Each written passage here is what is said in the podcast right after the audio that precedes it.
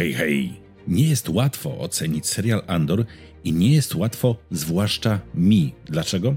Z co najmniej trzech powodów. Po pierwsze, każdy odcinek omawiałem w dość długich filmach na kanale i nie chcę tutaj się zbytnio powtarzać. Pokazywałem ciekawostki, starałem się łapać jakieś ukryte znaczenia. Jak mi wyszło, nie wiem, ale starałem się jak najlepiej. Po drugie, jestem fanem i trudno mi oceniać ten serial w oderwaniu właśnie od fanostwa i jakiejś tam, no powiedzmy, znajomości uniwersum. No ale postaram się.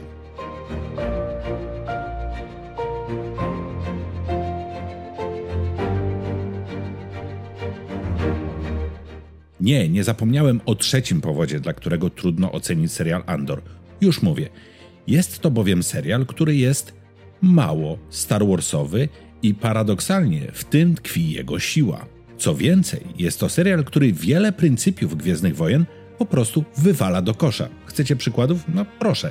W Andorze nie ma idealizmu, nie ma wyraźnego podziału na dobrych i złych, a nawet ten, którego no, generalnie uważamy za tego dobrego, i tak potrafi bez ogródek strzelić komuś w głowę.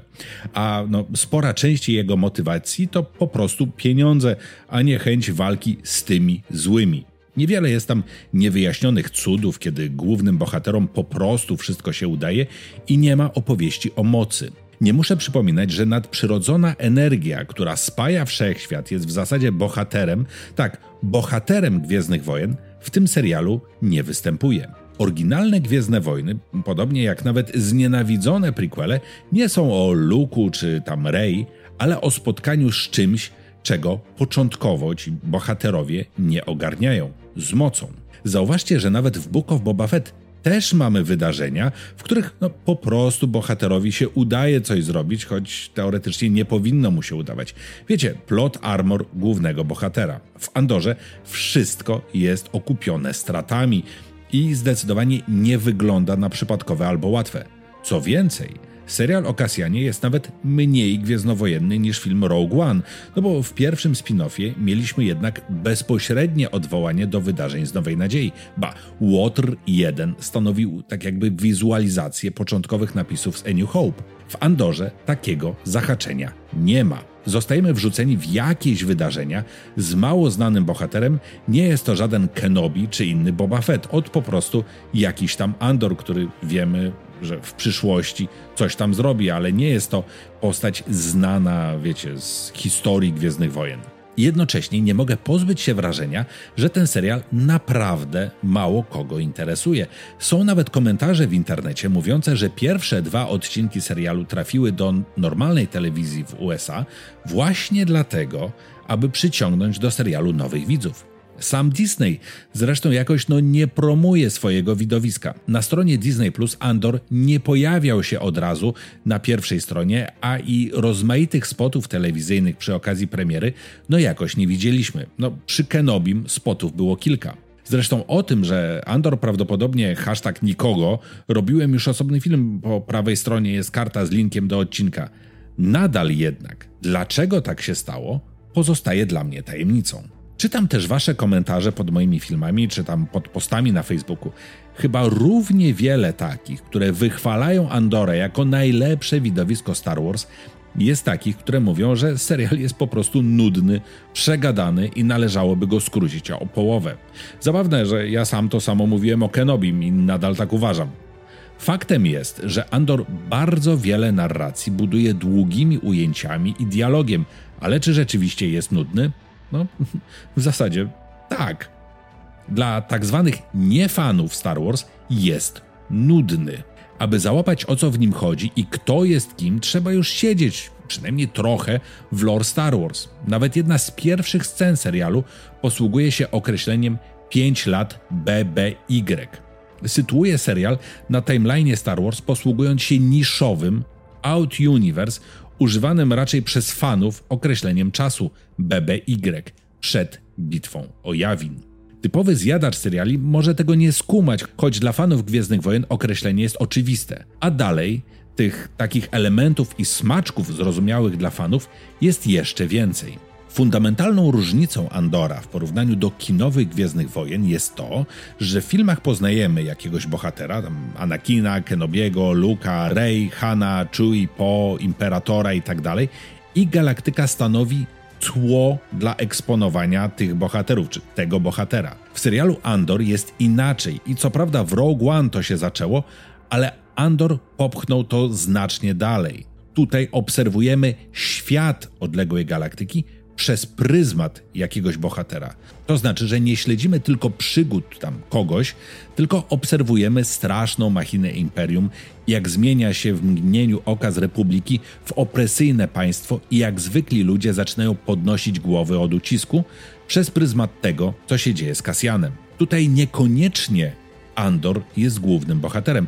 Może wydawać się to żadną zmianą, ale to kolosalna różnica. Sprawia ona, że Cassian, pomimo tego, że wydawał się nic nieznaczącym bohaterem po Rogue One, który i tak tam przecież zginie, nagle doskonale nadawał się do bycia osią serialu. Specjalnie mówię osią, a nie bohaterem, bo to wokół niego niejako dzieją się wydarzenia, a serial nie jest tak w stu procentach o nim. Wiem, ryzykowne to twierdzenie, ale myślę, że jest to dla Was jasne. Andor to serial inny niż Za szybki i teledyskowy epizod 9, o zupełnie innym rozłożeniu akcentów niż trylogie, serial Kenobi, Mando czy Book of Boba Fett. Zaryzykuję nawet stwierdzenie, że sama postać Cassiana jest serialowi Andor najmniej potrzebna. Nie oznacza to jednak, że owa postać zostaje zaniedbana widzimy drogę bohatera i przemianę wewnętrzną, jaka powoli w nim zachodzi. Od faceta, który jakoś tam sobie żyje, na niczym mu nie zależy, trochę tam pokombinuje, trochę kasy pożyczy, generalnie śpi jak kamień w nocy, do kogoś, kto jest w stanie zainspirować do działania i zainspirować innych do inspirowania. Wiecie, taka meta-inspiracja, że już nie sam jestem przykładem, ale też daję przykład tym, którzy dają przykład. Mam tutaj na myśli oczywiście kinoloja i jego przemowę. Kasjan zamienia się w kogoś, kto się troszczy i już zdecydowanie nie śpi snem twardym jak kamień, bo zaczyna mu zależeć. Kolejny powód, dla którego serial Andor jest wychwalany przez niektórych, jest to, że on pokazuje właśnie więcej Star Warsów, tego tła. O co mi chodzi?